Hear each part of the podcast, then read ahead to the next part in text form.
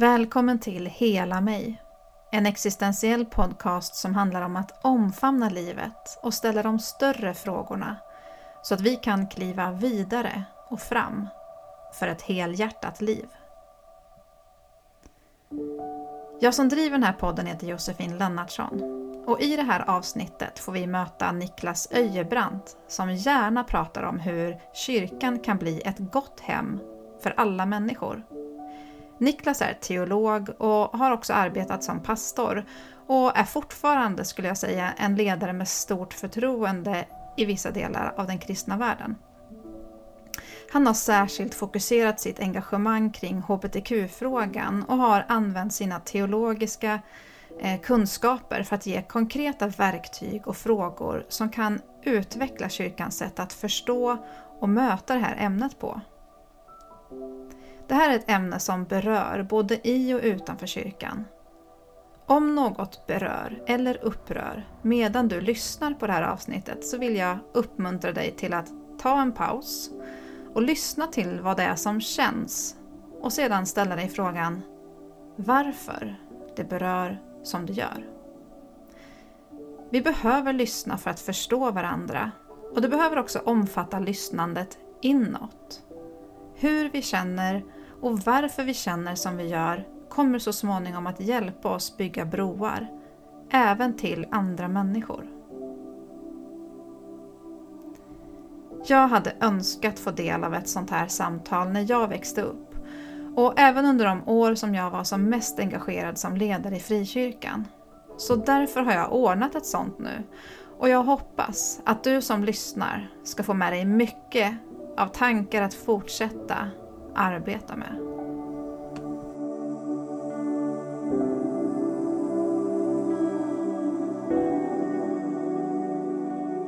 Hej och välkommen Niklas! Vad kul att du vill besöka mig så här för ett samtal.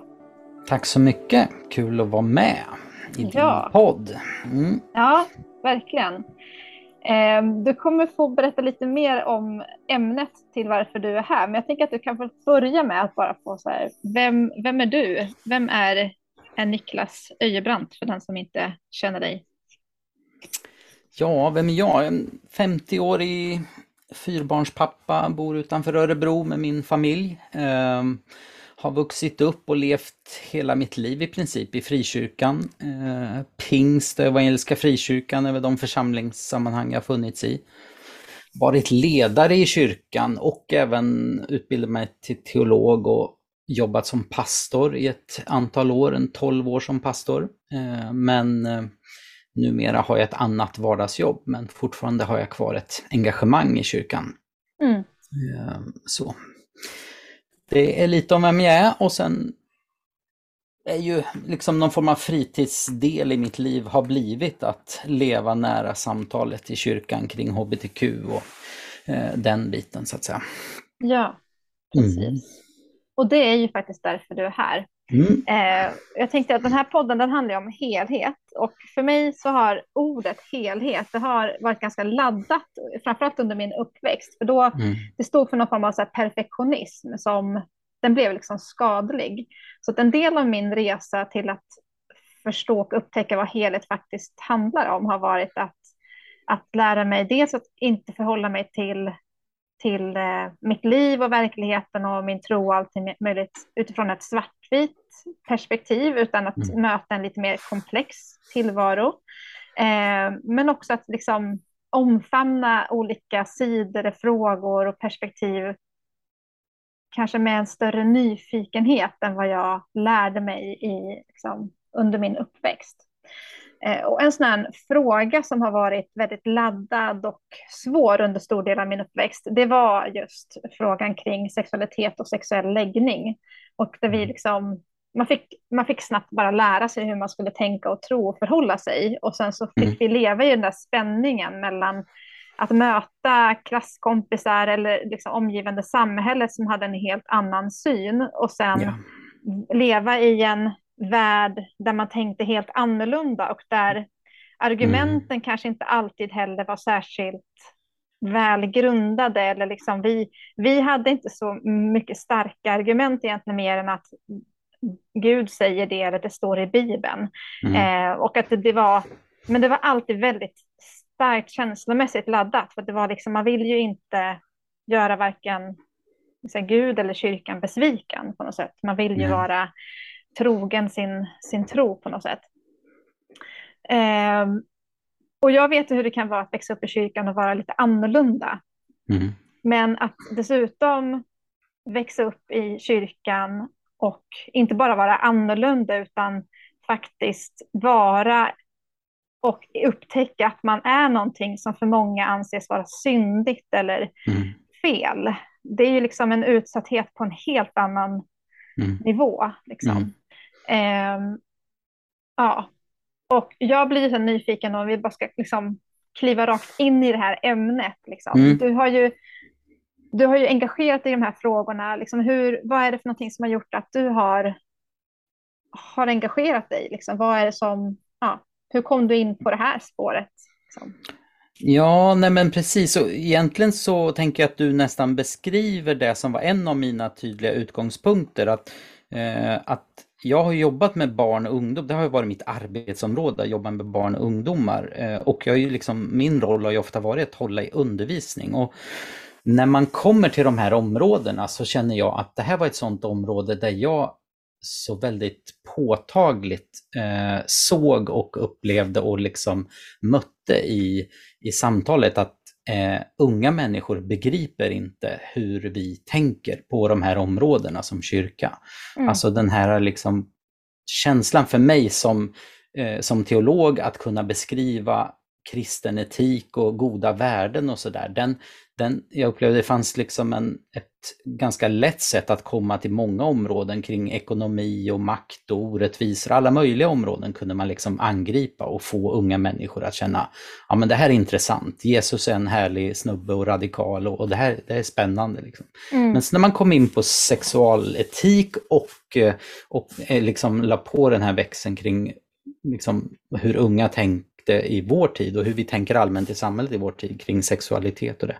Då blev det helt plötsligt så att man märkte att ja, men här, här var det någonting som inte lirade. Liksom. Man förstod inte liksom, argumenten, eh, de var eh, de, de landade inte hos unga människor. Och, och, och de landar ju inte hos mig heller. Alltså det var ju det jag på något sätt, man upptäcker ju det när man, när man liksom står där som, som teolog också. Mm. Eh, och och under lång tid som pastor eh, så, så kan man ju säga att man gör det man ofta gör.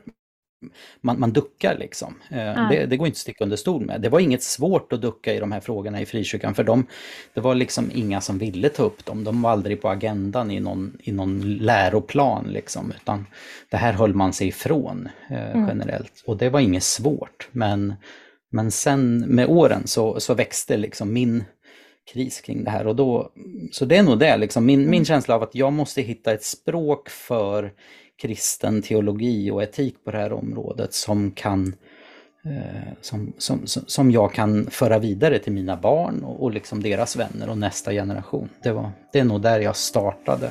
Mm.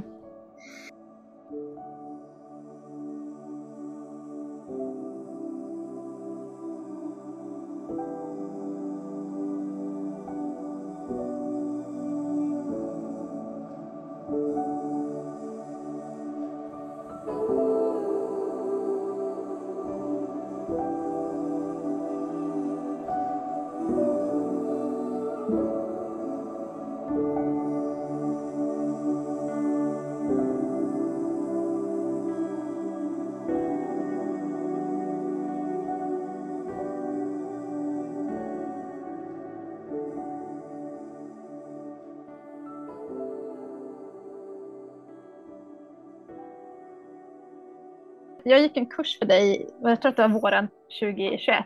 Ja. Eh, du, har ju, du har ju startat en, du har en hemsida som heter Ett gott hem och ja. eh, upptäckt idag att du också har en podd med samma, samma innehåll, samma namn.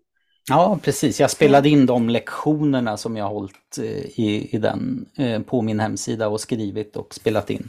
Just de det. finns också som podd. Så. Jag är ingen ja. produktiv poddproducent, men jag har spelat mm. in en kurs där. Mm. Ja, men precis. precis. Ja, men det, de, det är ju jättebra, för, det är för den som inte har jättemycket tid, men som ändå vill komma så här, mm. till liksom de, de brännande frågorna så, så mm. finns ju det där. Så det var ju jätte, jättebra. Men eh, du höll också en kurs för studieförbundet Bilda som också hette, eller jag vet inte om den hette Ett gott hem, men det handlar i alla fall om att ha ett bejakande perspektiv på hbtq-frågan. Ja. Ja. Och där fick vi bland annat eh, veta då att ordet homosexualitet inte har förekommit i Bibeln före 1946. Nej, precis. Kan man verkligen tala om att det finns en traditionell tolkning av en fråga om frågan på något sätt en, inte ens har existerat så som vi förstår den ur ett bibliskt perspektiv. För att om inte det här ordet ens har funnits med i Bibeln mm. så är väl själva frågan kring homosexualitet, den har ju inte, kan ju, den kan ju inte ha existerat på det sätt som vi känner till den idag, mm. innan 1946. Mm. Nej, men det är, jag tycker den händelsen är väldigt, den är ett jättebra exempel på den den, den liksom tolknings och den teologiska konflikt som man ofta hamnar i på det här området. Där, eh, där det finns en eh, kristna röster för det man kallar då en traditionell hållning som, mm. som menar att ja, men så här har vi alltid läst Bibeln och Bibeln har alltid sagt detta. Eh, och när vi gör det så problemet med det är att vi vi läser Bibeln utifrån våra tankemönster idag. Mm. Eh, och när vi läser texter som eh, har, när vi läser bibeltexter som innehåller ordet homosexualitet eller utlevd homosexualitet eller eh, män som ligger med män som är en sån här liten, som det står i nuvarande NT81, så är det väldigt allmänna fraser och Eh, det jag visar i min undervisning där det är ju att ända fram till 1900-talets början så stod det ju i samma text så stod det ju drängaskändare.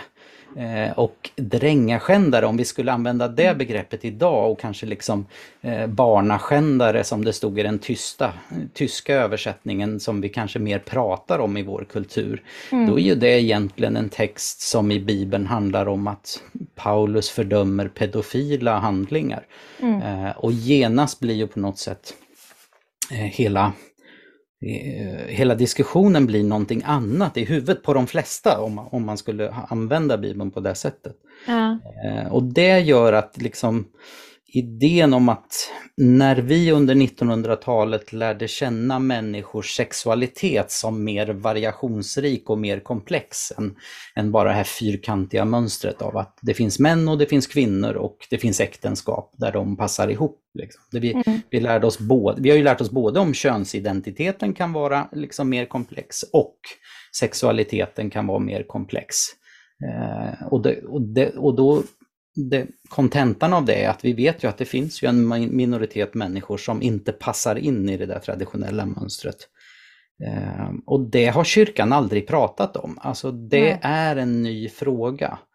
Eh, det, det, är liksom ett helt nytt problem för mm. vår tids kyrka. Eller problem kanske man inte ens behöver kalla det.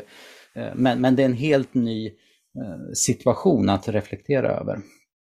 Och, eh, och därför tycker jag det, mm, ibland är det nästintill eh, skadligt när man på något sätt lägger som raster på den, att så här har kyrkan alltid tänkt eh, och alltid gjort. Ja. För det, delvis är det inte sant helt enkelt. Nej, precis. Utan det är alltid präglat av våran förståelse av det vi har med oss idag. Sen mm. tänker jag att det är ju också beroende på var, liksom vilket sammanhang man är uppvuxen i så har man också blivit präglad av, jag menar kyrkan idag är ju ganska bred så det finns ju kyrkliga sammanhang som har varit mer bejakande än andra och mm. vissa mm. sammanhang som är otroligt stängda. Så det är ju mm. också mm. jätteolika beroende på vart man har vuxit upp och vad man har fått med sig av argument och förståelse i det också. Men det blir också en fråga om hur man förhåller sig till Bibeln i stort. Mm. Ja. Eh, hur man förstår vad det innebär att tolka Bibeln och hur vi, mm. alltså hur, hur vi liksom, hur man närmar sig de här texterna. För mm. det ser ju också väldigt olika ut.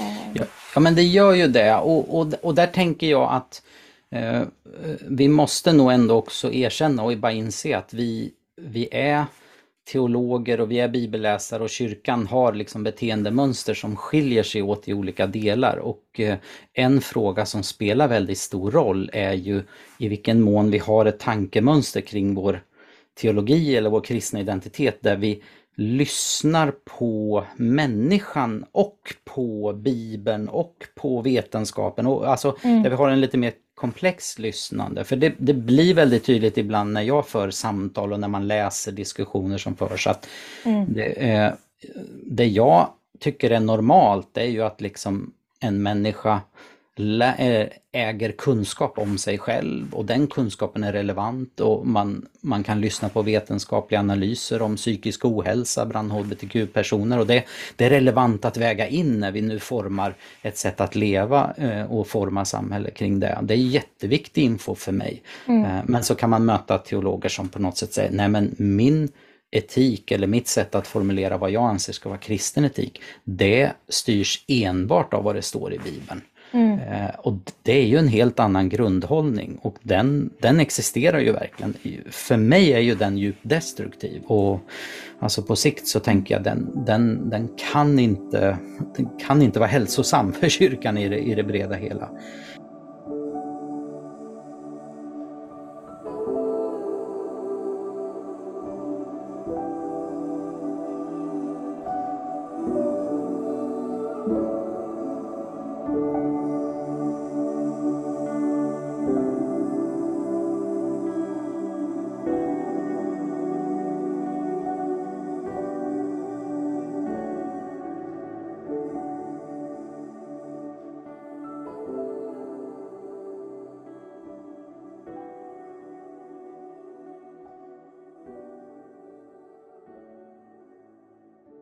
Nej, men vad betyder det ens? Att den grundar sig i det som står i Bibeln? Efter, alltså, hela Bibeln är ju en tolkning. Nej, alltså det där är ju, det där är ju intressant alltså eh, för om man börjar skrapa på ytan kring den hållningen så, så är ju den oftast bara tillämpbar på det vi diskuterar idag för dem. Men börjar man säga, ja men den här frågan diskuterar vi för ett par hundra år sedan och där har väl du ändrat dig också? Ja, där har jag ändrat mig. Och i, den här, alltså, mm. i, i de här samtalen så brukar vi ofta prata om hur vi ser på kvinnan, där vi, det är uppenbart att vi inte bara läser Bibeln som det står, utan vi har lärt oss någonting om kvinnan som mm. varelse och anser idag att män och kvinnor är jämställda på ett helt annat sätt och mm. ska ha en jämställd position. Och det är ju många som är konservativa i mötet med hbtq-personer som fullt ut bejakar kvinnors position. Och där rimmar liksom inte riktigt så. Ja, för då är det som att man, man har omtolkat någon text men inte någon annan då, tänker du? Ja, nej, men precis. Det mm. där blir, blir väldigt eh, komplicerat eh, genast, liksom, tycker jag. För jag, mm. jag, där tycker jag ju att många eh, traditionella teologer, eller teologer som liksom vidhåller att det inte går att justera och, skapa nya former av äktenskap för hbtq-personer och nya former av liksom, eh, välkomnande perspektiv på vad det innebär att vara människa. Mm. Eh, det, det, har vi gjort med kvinnan, det har vi gjort med Läser man amerikansk historia kan man ju se slaveri, synen på slavar och raser och sådär. Det är också sånt som var väldigt djupt rotade också i teologiskt tänkande men man omprövade. Mm. Men jag tycker ju att rent där, alltså till och med det för mig är, är eh, problematiskt. Därför att alltså, vi tänker så här, om slavfrågan eller kvinnofrågan, mm. den är ju så som man har tolkat den har mm. ju varit präglat av den tidens förståelse och den tidens kultur och allt det man har haft med sig av, av tänkande i den tiden. Ja. Ehm, för jag menar, den bibel som Alltså Jesus hade inte ens en bibel som han läste. Nej. Han hade olika texter som han förhöll sig till. Mm. Ehm, de första kristna hade inte en hel bibel, att, eh, liksom, den som vi har. Mm. Ehm, och de hade en helt annan förståelse för kulturen, eh, det tänkande som fanns då. De, de, var, ju, de var ju helt inne i sin samhällsanda mm. och den mm. tid som var då och präglad av den när de uttryckte sig. Men vi, jag upplever ju inte att det, det är inte nödvändigtvis så vi har läst de här texterna. Nej. Vi har med oss den historiska kontexten. För att för mig, om när jag tar med den historiska kontexten och läser vissa texter, då kan jag ju på en gång tänka att vad är, vad är grejen med att kyrkan har tolkat det som att kvinnan inte ska ha en lika naturlig jämställd roll som mannen. Det är ju självklart om man läser texterna utifrån ett historiskt mm. utifrån en historisk kontext, ja. upplever jag. Mm. Ja, ja, precis. Mm. Och att Jesus var otroligt, liksom, om vi, i dagens termer, feministisk i sitt mm. sätt att, att vara. Liksom. Um, men, men det är inte nödvändigtvis så vi läser honom eller de här texterna, för att vi är präglade av ett annat vi har inte med oss den historiska kontexten. Nej, precis. Och där, och där är det ju så att där, där har den här frågan blivit en sån lite sådär eh, märklig fråga, eller märklig ska jag inte säga, men det har blivit en nyckelfråga i den bemärkelsen att eh, man kan möta många teologer som så att säga inte vill ändra kyrkans förhållningssätt kring äktenskap och sådär som säger att ja men absolut, Jesus är progressiv på vissa områden, kyrkan möter den svage, utsatte slaven och kvinna, alltså jämställdhet och vi ska leva gott och sådär. Mm. Men, men, men, så, men så finns det någon sån här knorr på det där och så säger man att nej men i frågan om sexualmoral så har kyrkan alltid varit väldigt eh, liksom tydlig och kär. Alltså där, det är en annan typ av etisk eh, fråga och därför är eh, liksom eh, och, och det, det har, ju, har man ju rätt i om man läser Bibeln, för det, det går inte att säga något annat än att Nytestament, Nya Testamentet har en hel del eh, tuffa och tunga texter just kring liksom sexu människors sexualliv. Det är liksom något som det blir väldigt tydligt att de första kristna kämpade verkligen för att, eh, för att liksom eh, hjälpa människor att ha ett, eh, att inte balla ur i ett osunt sexualliv. Det, mm. det är en väldigt tydlig liksom, fokus. Så. Eh, men så, så, så, ska man lösa den här frågan, då måste man på något sätt ställa frågan varför, varför hände det där i den tidiga kyrkan? Vad var det som hände där? Eh, men den frågan tycker inte jag ställs tillräckligt mycket av de här konservativa teologerna, utan de, de kan liksom säga att ordet otukt som är det traditionella ordet för hora egentligen, liksom horeri. Det, mm. det ordet betyder egentligen allt sex utanför äktenskapet. Eh, och sen har man, tänker man, nu har vi förklarat vad det här är eh, och vad, mm. vad kyrkan inte godkänner. Mm. Och det man gör där det är att man, som, lite som du är ute efter, man, man lyfter ut det där och gör det till en lite abstrakt allmän term. Alltså män som ligger med män är liksom en abstrakt allmän term och det blir liksom tillämpbart på alla situationer. Och samma sak med otukt, det är så här från att då kanske i sin grundtext liksom var en kamp emot prostitutionen i den här kulturen som var hemsk, eh, som var fruktansvärt brutal. Mm. Och, så, och så lyfter man ut och säger att nej men varenda liten frikyrklig tonåring ska veta att varje gång du har sex utanför äktenskapet så bryter du mot de här ganska brutala texterna av Paulus. Mm. Eh, och det där är det där är, alltså teologi är svårt på det sättet så länge vi säger att nej, men vi ska jobba med 2000 år gamla texter som någon form av ändå visdomsord. Eh, men, men jag är övertygad om att vi i, i det som kallas den evangelikala traditionen så har vi liksom ägnat för mycket tid åt att liksom, tänka att Bibeln är superviktig. Så, så mycket så att vi slutar tänka själva ibland och vi gör ja, vi, vi blir liksom dumma efterföljare som inte ens tänker vad, vad, vad håller vi på med? Det, det där är mm. oroväckande skulle jag vilja säga. Ja. På ett övergripande plan. Alltså jag är, jag är orolig för liksom kristen etik eller kristna tankemönster i, i en del frikyrkliga kretsar på, på många sätt. Eh, att människor, man, man kan bli duperad liksom för att man har en så naiv tro på att det bara läsa enstaka texter och så tjoff, eh, tillämpa det på ens liv. Mm. Precis. Mm. Och du pratar ju om att så här, bibeltolkning och våra sätt att förhålla sig till Bibeln, det ska ju syfta till att vi ska bli mer lika Gud. Mm. Där, och liksom, kan du utveckla det lite? Vad tänker du? Vad menar du då?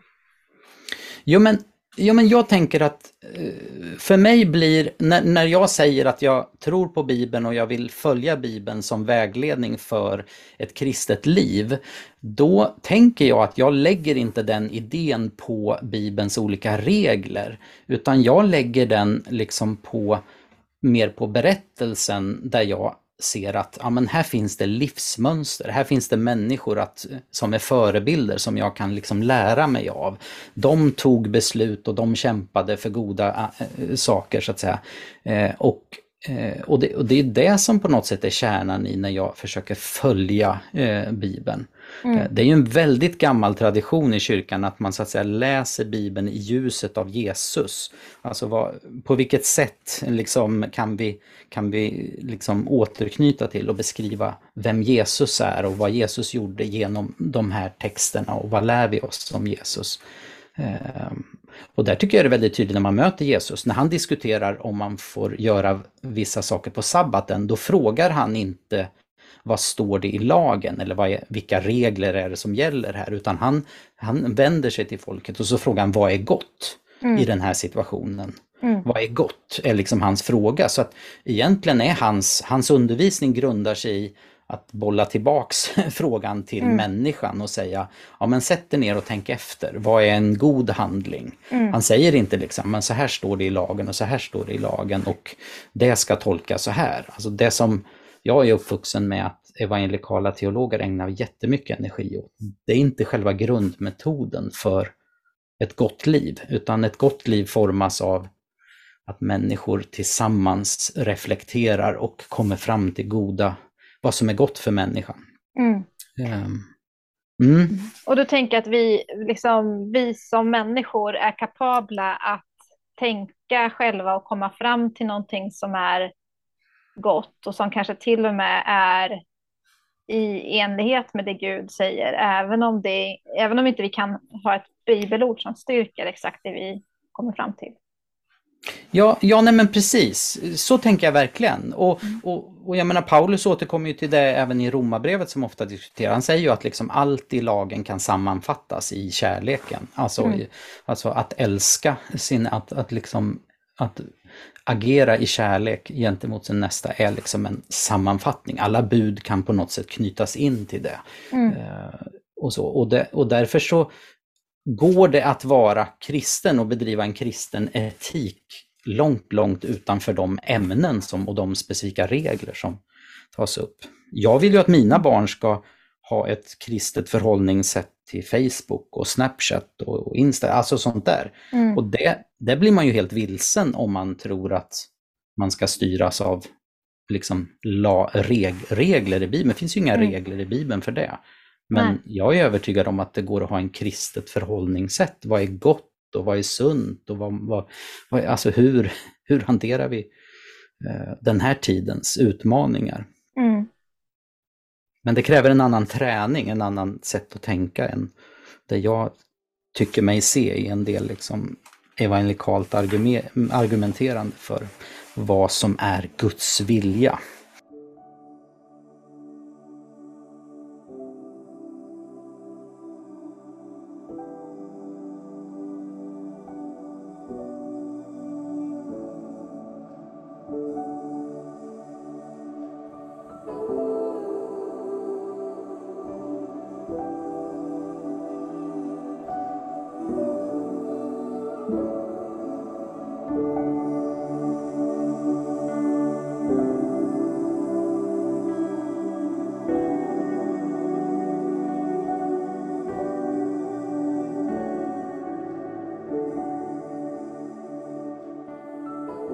Du pratar ju också där om att det ska leda till god frukt. Mm. Eh, och att, att en del, och det är en del av det kan vi se att min erfarenhet och många andras erfarenhet att växa upp i kyrkan i den här typen av undervisningar och andra situationer har inte lett till en god frukt. Nej. Och det, det borde då få oss att omvärdera och fundera på är det vi, vi tror på eller sättet som vi förstår och läser Bibeln, är det verkligen rätt sätt? Mm. För att det borde ge någon annan form av frukt. Och vad är det för frukt du tänker att det är? Liksom, vad är den goda frukten? som det ska få. Ja, men i möte med hbtq-personer tänker jag att eh, idag är, tycker jag det är väldigt enkelt att ha en basdiskussion utifrån, vi har, vi har forskat kring hbtq-persons identitet i mer än hundra år i västvärlden. Eh, jag har skrivit en del om och översatt lite texter av en, eh, en tysk som heter Magnus Hirschfeldt eh, som forskade kring millennieskift eller århund slutet på 1800-talet, början på 1900-talet. så. Mm. Och då börjar ju liksom vetenskapen och vi som samhälle lära känna och veta det existerar en förhöjd risk för psykisk ohälsa och utsatthet för brott bland hbtq-personer. Eh, och det här har sen, den, den kunskapen ligger ju latent och vårt samhälle gör ju årligen analyser av eh, Folkhälsoinstitut och alltså det görs analyser, brottsofferstatistik och såna grejer. Mm. Vi vet ju att det är en förhöjd psykisk ohälsa kring de här personerna. Ja. Eh, och, och, och den, det är liksom en baskunskap som ingen kan liksom blunda för, ingen kan, kan liksom se bort ifrån. Den måste vara en del av kyrkans samtal om det här. Mm. Eh, och när man då lyfter in den, då kan man ju dels ställa den här frågan, visste Paulus om det här? Fanns den här analysen på Paulus tid? Och då kan man säga, nej det gjorde det inte. Så, mm. så bara det är ju ett argument som egentligen gör att ja, men då kan vi inte fullt ut använda Paulus texter. För han löser inte de problem som faktiskt ligger på bordet. Han har inte en teologisk idé som har till syfte att lösa den psykiska ohälsan och utsattheten för brott. Så. Mm. Och, sen, och sen så måste vi ju, när vi formulerar en kristen idé idag, så måste ju den inkludera inte bara eh, liksom en beskrivning av så här ska ett kristet äktenskap se ut, utan vi måste ju prata om hur möter vi hbtq-personer från de är små upp till de blir vuxna och genom hela livet på ett sätt så att de kan leva hälsosamma liv och eh, friska, liksom mötas på ett gott sätt. Mm. Och där, där finns ju en jättekrock i dagens samtal, för eh, en del pratar ju nästan bara om vem som får gifta sig med vem och vilken pastor eller präst som vill viga vem. Eh, och i den aspekten är ju det helt irrelevant, för det vi vet om psykisk ohälsa, det är ju att det är ju en problematik som uppstår i unga år. Mm. Alltså det, grunden för att människor inte mår bra, det uppstår ju från barnaår upp till ung vuxen. Ja. Det är då man eventuellt, i ett, i, om man växer upp i en negativ miljö där man inte får spegla sig, får eh, liksom stämma in sin identitet mot sin omvärld på ett hälsosamt sätt. Det är då man bygger upp de här internaliserad homofobi och minoritetsstress och de här bitarna. Mm. Eh, och det, det, spelar ju ingen roll vad man har för äktenskapssyn i en kyrka eller i ett samhälle eller vad man har för syn under den perioden. Utan det handlar ju om hur man ser individen och möter den. Det är, mm. ju, det, det är ju den viktiga diskussionen att föra, eh, både i kyrkan och i samhället. Mm.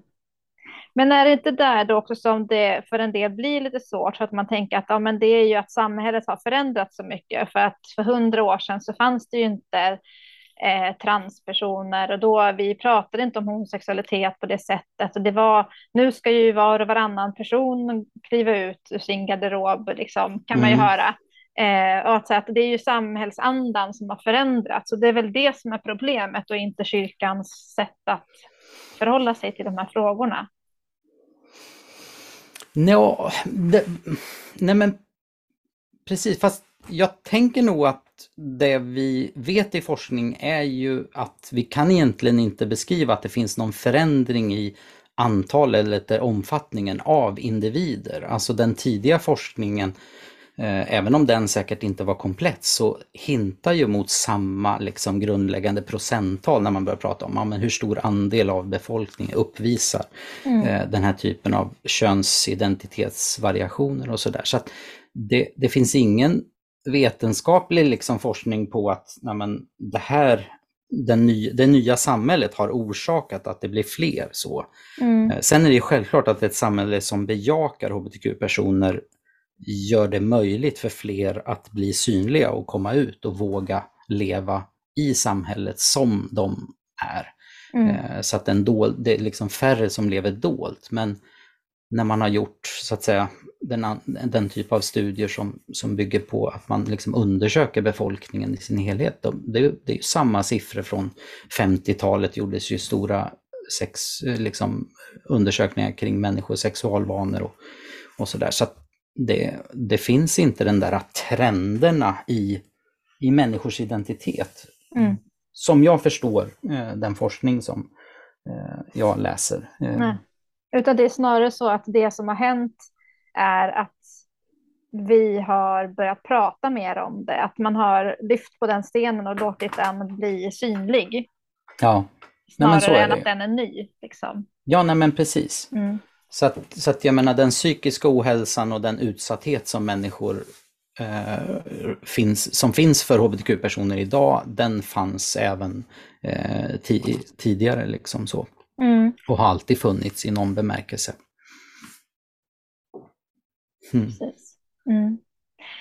Mm, jag kommer inte ihåg nu vilket sammanhang det var, men du har ju pratat om, och jag tror att det har väl eh, kanske Björn Cedersjö som också finns med, han har text på din, på din hemsida, men mm. han pratar om att det finns tre steg, att det är så här, förändrad kunskap är det första steget, att man får, man får ny kunskap om något ämne eller en situation, och det mm. kan man ju säga att den här forskningen som du pratar om, det är en, en förändrad kunskap kring det här, det här mm. ämnet, liksom, kring den här situationen som för väldigt många människor är ja, livsavgörande. Liksom. Ja.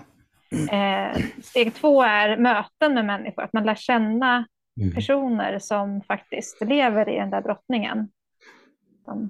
Hur har det, för jag, jag tänker att du har lärt känna ganska många människor som mm. befinner sig i, i kyrkan också och som har haft den här brottningen. Hur har det varit för dig att liksom, komma nära nära den typen av situation? Ja, nej men, det har varit väldigt påtagligt för mig och, och, för mig, mitt sätt att, när jag, när jag insåg och tänkte så här, nej men jag ska engagera mig och tyck, liksom, eh, ha det här som ett spår i mitt liv, igen, eh, då blev det ju så, har blivit så att jag har ju skrivit en del och eh, liksom studerat och, och, och, och, talat en del om det här. Mm. Men egentligen säger jag att bredvid det, det stora som var viktigast för mig, det var ju att på något sätt bygga en ny gemenskap och kultur. Eller liksom, alltså att bli en del av och, och komma nära så. Mm. För det, utifrån mitt sätt att vara kristen, liksom, alltså när jag jobbar med barn och ungdomar så bygger ju det på att jag lever med barn och ungdomar. Och när jag jobbar med eh, hbtq-personers plats i kyrkan så bygger ju det på att jag är närvarande i deras liv.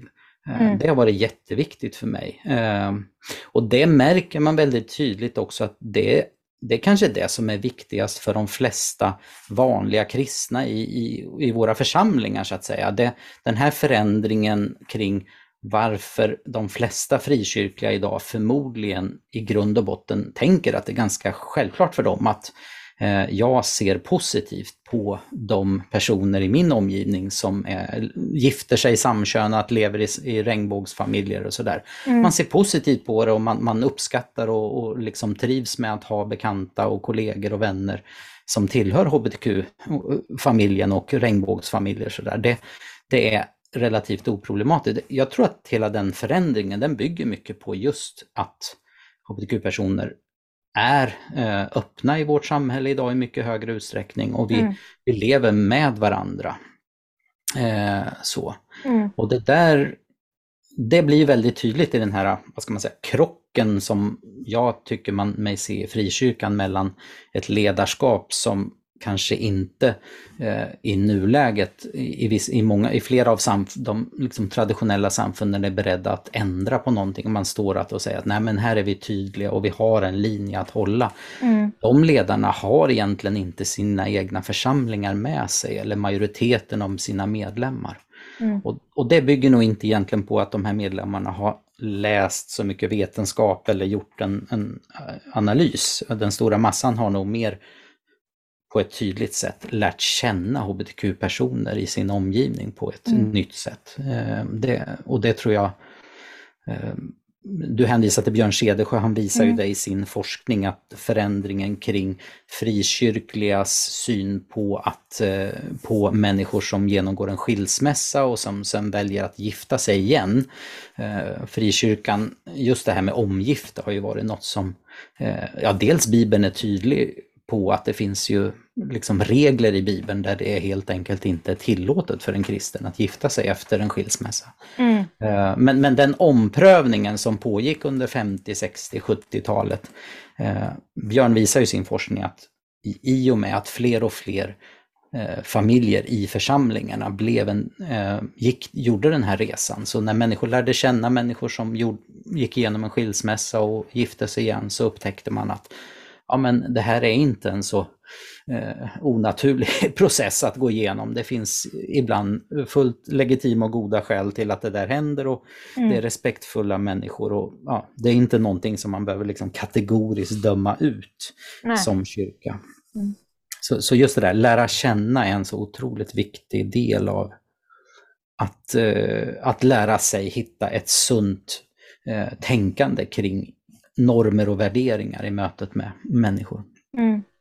Och du tänker att när man lär känna en annan person och den, dess, liksom det perspektivet så mm. är det egentligen inget hot utan att det till och med kan vara en, en gåva också in i hur jag ska förhålla mig till livet och min tro och hur jag läser Bibeln också.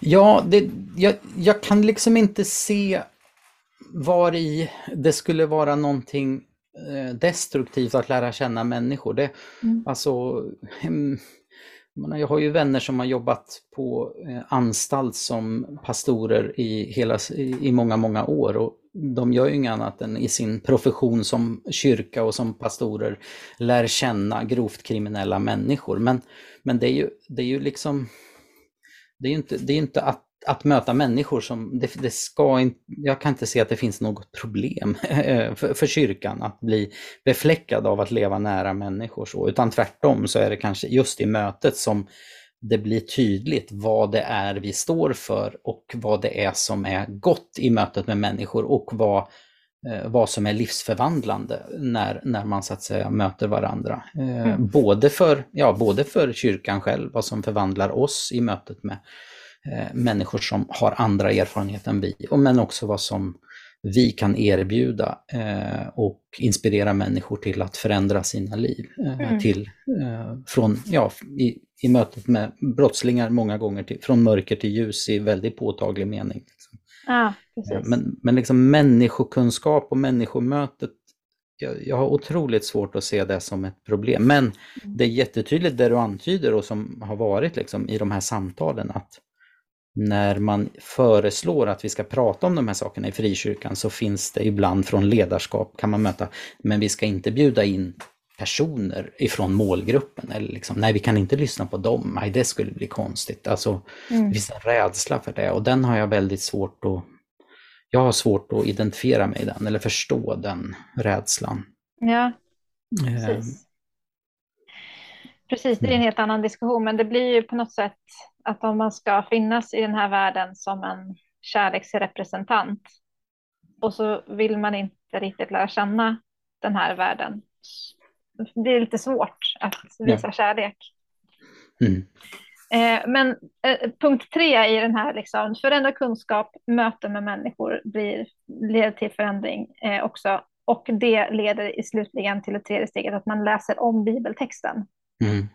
Men är det inte just där som många har ett problem då? Att det blir att man, att man omtolkar Bibeln så att den ska passa in bättre i den nya kunskapen och med liksom det här mötet som jag gjort med den här personen. Och att det är, det, det är där man tänker att men, men Bibeln ska ju, vara, ska ju vara oberoende av allt det här möjliga andra runt omkring som sker.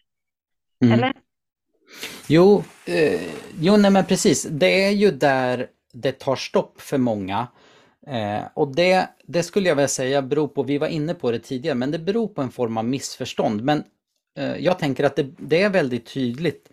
Eh, eh, det finns i våra väckelsetraditioner så finns det, speciellt tydligt är det i pingströrelsen i Sverige, för där, där kan man säga ända från den första början så har liksom pingstväckelsen byggt på att idén med liksom när anden föll eh, under 1900-talet, så det som hände då var en Alltså man kan ju verkligen säga att kyrkan eller de kristna där om, liksom, om, liksom var med om en erfarenhet och en upplevelse som gjorde att hela Bibeln omtolkades så. Mm. Men, men det man ofta pratar om i de traditionerna, där man hela tiden återkommer till, det är ju att en omtolkning är alltid ett återerövrande av det ursprungliga. Så det man gjorde liksom i de här väckelserna, det var att man inte, inte att man liksom ändrade bort ifrån hur man har tänkt tidigare, utan det var att man liksom hoppade tillbaka till ursprungsidén. Så att man har, många gånger när man möter den här typen av kristen tanke, men då har man en, en man har en tankeidé om att okej, okay, om vi ska ändra oss, då bygger det på att vi så att säga återerövrar någonting som vi har förlorat från den första tidiga kyrkan. Eh, det är det där som liksom lever som ett tankemönster. Ja visst, kyrkan kan ändra sig, men det bygger bara på att vi återerövrar någonting som kyrkan har lärt tidigare. Mm. Det där kan man möta i, i, diskussionen om varför man har ändrat sig kring kvinnor. Mm. För då, det man har gjort där, det är att man har hittat kanske en eller två små, små citat ifrån Paulus där han antyder att nu är ingen längre jud eller grek, man eller kvinna. Eh, och så ser man, ah, den tidiga kyrkan kanske var helt jämställd. Och så hopp, tänker man, när vi ändrar oss nu och släpper fram kvinnorna, då återerövrar vi något som fanns i den tidiga kyrkan. Och så slutar man att läsa tio andra texter där kvinnor väldigt tydligt eh, har en begränsad funktion i den tidiga kyrkan. Och hela den kristna historien är ju egentligen begränsande. Eh, och, förstår du? Alltså, mm, mm. Och, och det är den där, det är, det är den där hoppet tillbaka till ursprungsidén som, som jag tror man ofta saknar i de här frikyrkliga miljöerna, eller i de teologiska tankemönstren. I hbtq-frågan så hittar man inte den där nyckeln i Bibeln som låser upp det där och gör mig fri. Ah, så skulle det finnas någon som liksom hittar en liten text som säger att hbtq-personer är välkomna i kyrkan fullt ut, då, då, då, så här, då kanske man skulle vara villig att glömma de andra texterna för att man lyfter fram den. Är du med på liksom ja, mm. problemet? Så att man, medans andra delar av kyrkan och, och andra teologiska har ju mer en grundtanke att nej men eh, vi, vi måste läsa om tron i vår tid. Med vårt tankemönster måste vi liksom försöka formulera hur, hur formar vi teologin idag och så blir teologin mer en en progression eller liksom en, ut, en levande massa som, som omformuleras i en ny tid och så. Eh, så att det, det, det, finns en sån det finns en förklaring till den låsningen tror jag i den här teologiska modellen som blir väldigt tydlig i vissa eh, i pingst tycker jag den är jättetydlig. Man, man, man, man, hittar inte den där nyckeln. Istället så hittar man den här andra grejen att nej men sexualmoralen, den var jätte, det finns jättestarka texter, alltså vi får inte tillåta någon annan sexen inom äktenskapet. Då. Ah. Så, så det är den, ja, låter det begripligt? Ja, ja men absolut. Jag blir så här frustrerad ja. lyssnar på det. Också så här, men det ska vi inte, det är, ett mm. annat poddavsnitt, men, men eh, jag tycker man kan, man kan se kvinnornas roll i den tidiga kyrkan på flera olika sätt också. Mm. Eh, men, men det får vara ett annat avsnitt längre ja. eh, Men det, är, jag tänk, det här är jätte spännande för jag tänker att det är så här, ja, det är ju det här som också gör att man kanske inte heller kan mötas i samtal för mm. att man har så otroligt olika utgångspunkter från början. Liksom, i, mm. ja, men det blir någon form av så här värdegrunder som är, är olika, vi har olika verktyg i, i vår verktygslåda som gör mm. att vi liksom, någon kan skruva upp någonting som någon annan inte kan. Och om vi då dessutom inte heller kanske värderar de olika verktygen likvärdigt eller att man kan uppskatta att det finns olika verktyg, att vi har med oss olika och det kan berika varandra, så blir det ett problem. För då kan mm. man ju inte heller komma vidare riktigt.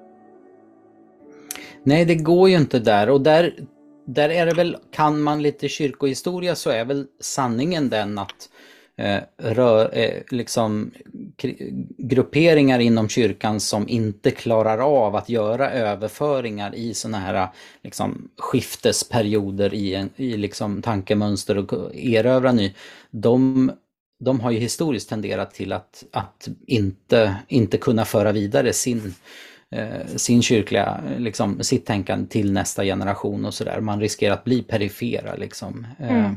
Alltså det, Joel, blir, man blir själv, man själv dör. Ja, man självdör så att säga så. Mm. Eh, det, det, är ju väldigt tydligt att eh, lyssnar man på eh, frikyrkliga företrädare för liksom, bibelkonservativa så, här, så har ju de en sak som de säger väldigt tydligt nu för tiden, det återkommer gång på gång, det är att det är bara bibeltroende sammanhang som växer. Alltså de har, mm. Mm. De, de intalar sig hela tiden att det är vi, det är vår del av kyrkan som växer och andra delar som ändrar sig, och, alltså liberala delar, de växer inte. Och så, mm. så att man, man, man på något sätt, man brottas precis med den grejen att eh, man på något sätt har insett att våra barn vill inte erövra min teologi, hur ska det här gå vidare? Eh, men man vill inte, alltså ja, det där Man vill är... inte heller förändras och lyssna in kritiken. Nej. Och så försöker man hitta liksom tecken på att det är vår del av kyrkan som är framgångsrik. Mm. Ehm, ehm, men, eh, men, men det finns, och det där går ju säkert, det går ju att svänga med statistik och sådär, men det finns ju ganska eh, sorgliga siffror kring evangelikala eh, kyrkors tapp de senaste årtiondena. Liksom där, mm.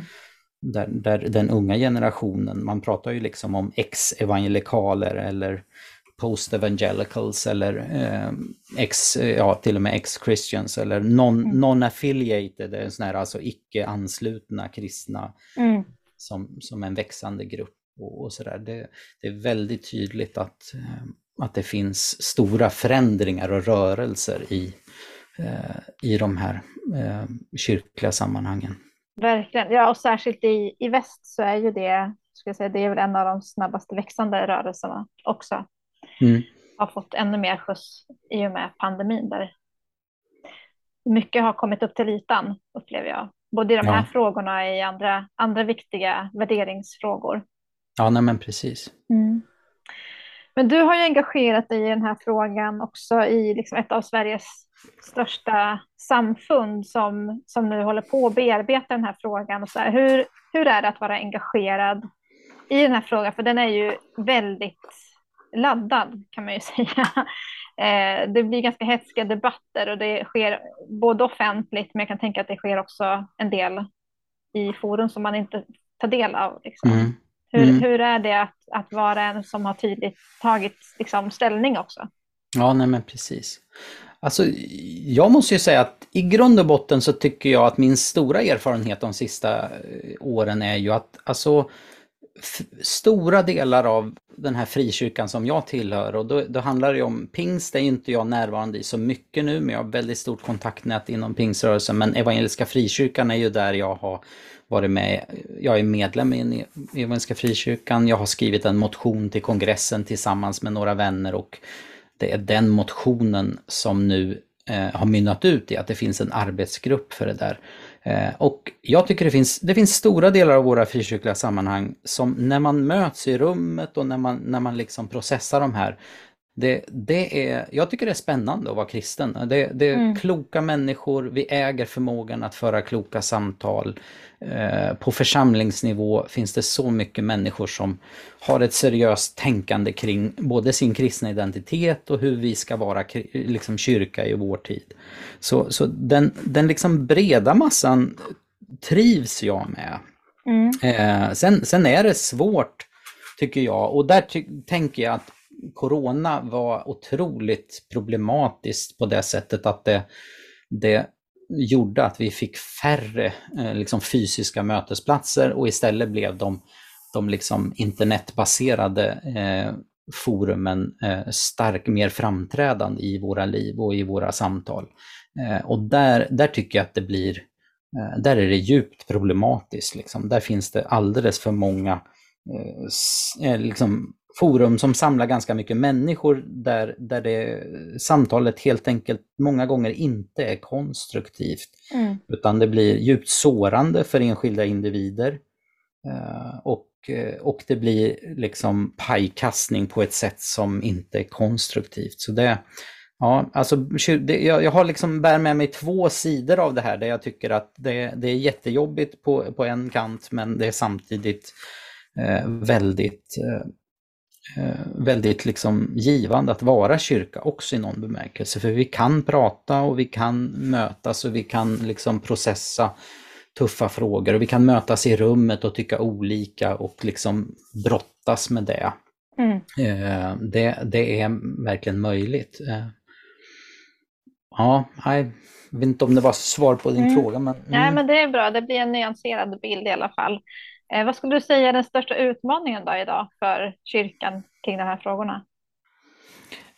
Ja, men det, det som det ofta hamnar i liksom eh, eh är ju att eh, det, det, det här hamnar i är ju att utmaningen för liksom ledarskap och de som är ledare, det är ju att på något sätt hela tiden tänka det här som att det att vi är splittrade på två sätt och inte bara på ett sätt. Alltså, för det, det och, med det menar jag att ibland hamnar man, ja, i ett samtal med ledare eller i rummet så blir samtalet om hur ska vi vara enade mellan de som har en traditionell syn och de som har en bejakande syn. Liksom vi, vi är teologiskt splittrade liksom, och vi vill inte att den här frågan ska liksom rasera kyrkan och bli någon sån här vattendelare, det är det ena. Men mm. Men sam, den andra splittringen som jag har försökt i mitt skrivande och det jag skrivit om eh, så mycket jag mm, bara kan lyfta fram, det är ju att vi är ju också splittrade på det sättet att det finns många människor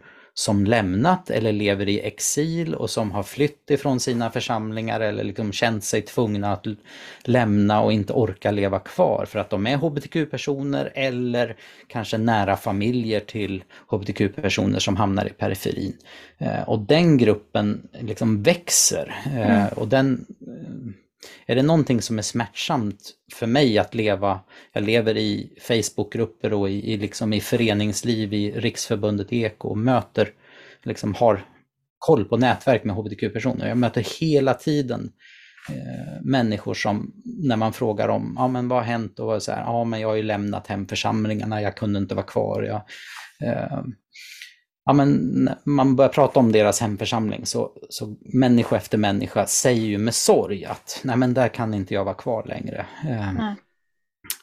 Och, och det där är och det där är liksom ledarskapets problem, att på något sätt inse att vi måste prata om hur helar vi kyrkan på det sättet att vi kan återintegrera de människor som under, eh, liksom, som har hamnat i periferin för att de helt enkelt har blivit bemötta och, eller levt i en miljö där, där de in, det inte finns, fanns plats för deras identitet och deras liv. Mm. Eh, samtidigt som man liksom då säger att ja, men vi måste värna den här andra konflikten eller de som känner sig utanför om vi skulle börja bejaka. Så. Mm. Det, är, det är nog den stora utmaningen eh, för, för ledarskapet, att hålla båda perspektiven. Och för mig är det ju uppenbart att utifrån någon form av Jesusperspektiv så tänker jag att eh, det är ju de utsatta som i, det fallet ska ha prioritet. Eh, alltså det, det, är ju, det är ju barnen som drabbas eh, mm. om man ska använda de här dokumentärerna som har varit på tv kring Gud som haver barnen kär och Kalla faktas syndarna. Alltså det, det måste vara de individernas livsberättelser som är vår första prioritet att rädda och att förhindra att fler barn hamnar i, den, i det utanförskapet. Mm. Eh, ja, samtidigt som då andra hävdar att de själva blir utanför om man skulle ha en mer bejakande syn. Eh, men du tänker att de är inte så utsatta egentligen, utan det, Nej, det får man nej, tåla. Nej men alltså det, det där, där måste man ju liksom sålla agnarna från vetet eller liksom hålla isär vad är utsatthet. Alltså mm. det, den utsattheten som vi pratar om där, det är ju en utsatthet kring att min åsikt inte är så representerad. I det andra fallet så är det ju på riktigt en människas identitet och psykiska hälsa och mm. eh, hela livssituation som, som på något sätt exkluderas. Så det, mm. Vi får inte börja jämföra konflikterna på det sättet, att man blir drabbad för att man eh, så att säga eh, känner sig obekväm som konservativ. Eh, det, och, och, där tänker jag att Paulus egentligen är väldigt tydlig i Romarbrevet. Det finns i slutet där när han Boken Välkomna varandra som vi skrev, det, det citatet är ju taget ifrån slutet på Romarbrevet just för att han, han där är så tydlig att er primära uppgift som kristna är att välkomna varandra. Mm. Eh, och det är självklart att det är obekvämt för personer som, som så att säga eh, har eh, vissa värderingar att känna att, ja men oj, ska alla vara med och leka? I, i det fallet handlar det mycket om matvanor, liksom. folk som åt kött och allt möjligt som man inte var van vid som kanske jude att äta. Men, mm. men den, den obekväma liksom, krocken med, med sådana här eh, livsvanor som, som som det skapar, det säger han, det måste ni tåla. Ni måste bara liksom helt enkelt godta varandra. Det är ju vad det står i vår översättning i Välkomna varandra är mes the message översättning av den texten.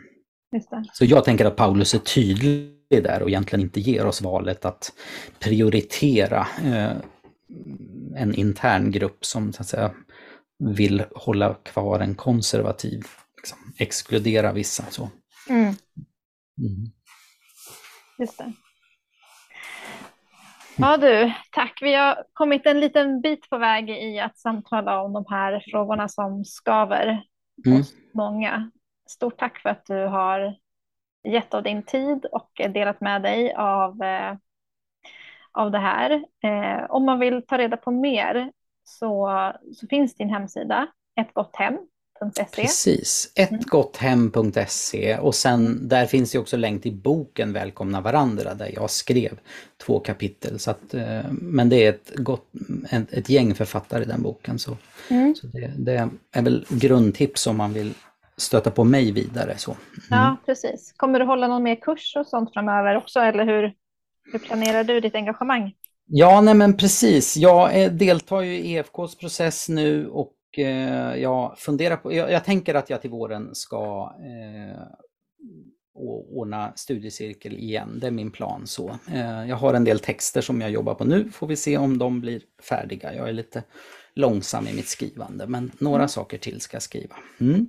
Mm. Ja, men vad spännande. Mm. Då får vi hålla utkik där och eh, fortsätta följa dig på det sättet. Mm. Stort tack Niklas för att du tack så mycket. ville komma.